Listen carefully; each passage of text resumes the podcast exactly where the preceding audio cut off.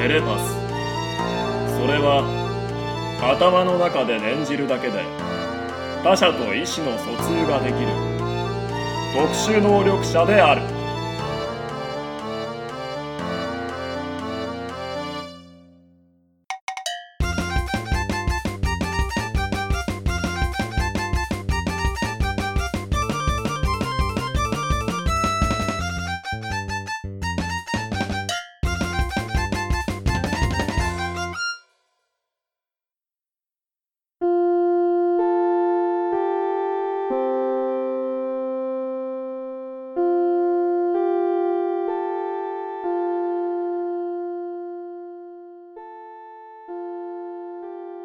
メロスは激怒した。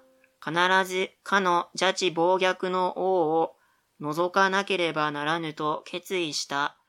メロスには政治がわからぬ。メロスは村の巻人である。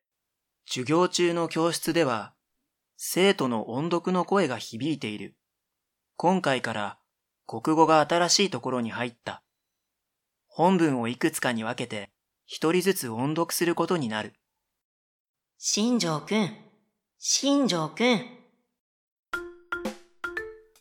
音読とは別の声が僕の名前を呼んだ。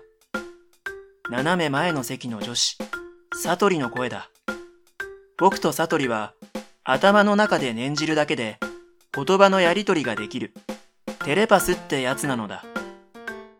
ねえ、知ってます？新庄くん。なんだよ、サトリ。しりとりっていう遊び、知ってます？そりゃあ知ってるけど。前の人が言った言葉の最後の文字を取って、それを頭文字にした言葉を次の人が言って、それを繰り返すんです。改めて説明すると、複雑な遊びだな。そして、負けた人は砂の柱にされてしまうんです。そのルールは初耳だけど。で、どうします？どうしますって？しりとり、そんなにやりたいなら、やってもいいですよ。なんで僕の方がやりたいみたいになってるんだよ。やらないよ。授業中なんだから。それじゃあ、私からですね。サトリはマイペースで、話を聞く耳を持っていない。それじゃあ、しりとりの、ぬ、どっからヌー出てきた？セリヌンティウスさんのヌです。一応授業聞いてたんだな。しりとりなんだから、せめて尻から取りなよ。ぬー、ぬー、ぬー、ぬ、ぬー、ぬー、ぬから始まる言葉なんて、世の中にありましたっけ？勝手に始めたしりとりで、勝手にいきなりつまずくなよ。擬音もありでいいですか？ぬぺーとか、ぬるーとか。それじゃあ何でもありだよ。この勝負、どうしても勝ちたいんです。擬音ありにしたら、勝ち負けなくなるけど。では、八方塞がりですね。万事休す、排水の陣、袋のネズミ、孤立無縁、四面楚歌です。それだけのボキャブラリーがあって、なんでぬのつく言葉一つが出ない？ああ、いくら考えても、ぬらりひょんしか思い浮かびません。逆によくそれが出てきたな。ほんと不思議です。ひょっとして、これが、恋ですかね？違うと思う。うーん。新庄くん、ぬらりひょろだったらどうですか？んはついてないですよね。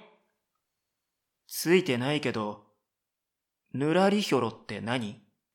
一部地域でぬらりひょんのことをぬらりひょろと呼ぶんです。一部地域ってどこだよ？我らがよそみ中学校でこれから流行の兆しです。現時点で存在しない言葉はダメだよ。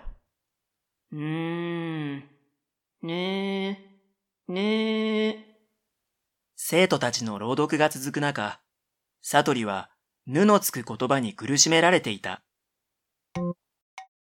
ねえ、ねえ。僕も苦しめられていた。サトリは全力でヌーヌー考えているから、僕にも思考が流れてきてしまうのだ。ねえ。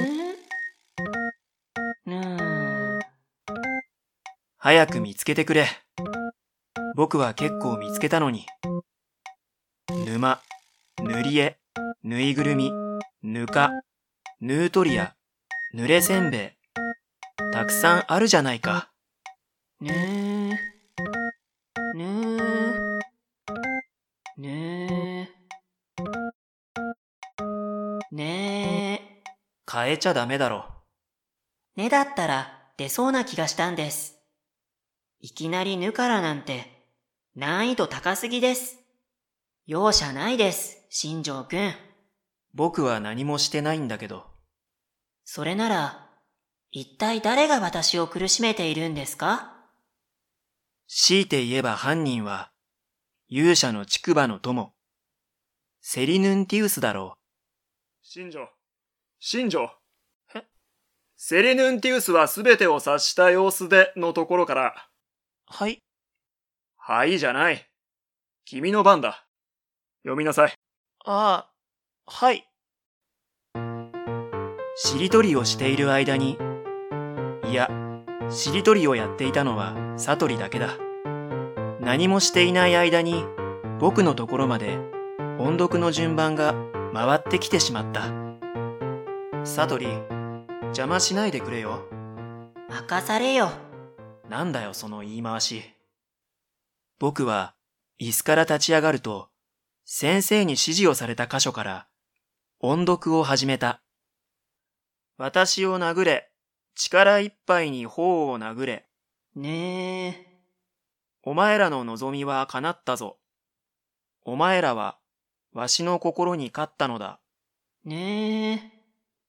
メロス、君は真っ裸じゃないか。早くそのマントを着るがいい。この可愛い娘さんは、あ、見つけました。ぬのつく言葉、ありました。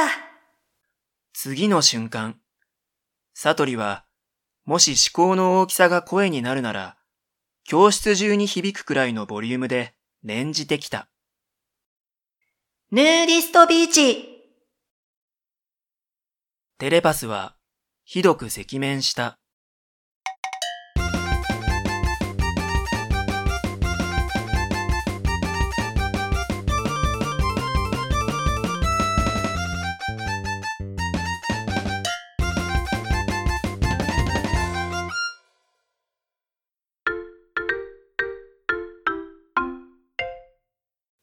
つまり雑念の悟りさん。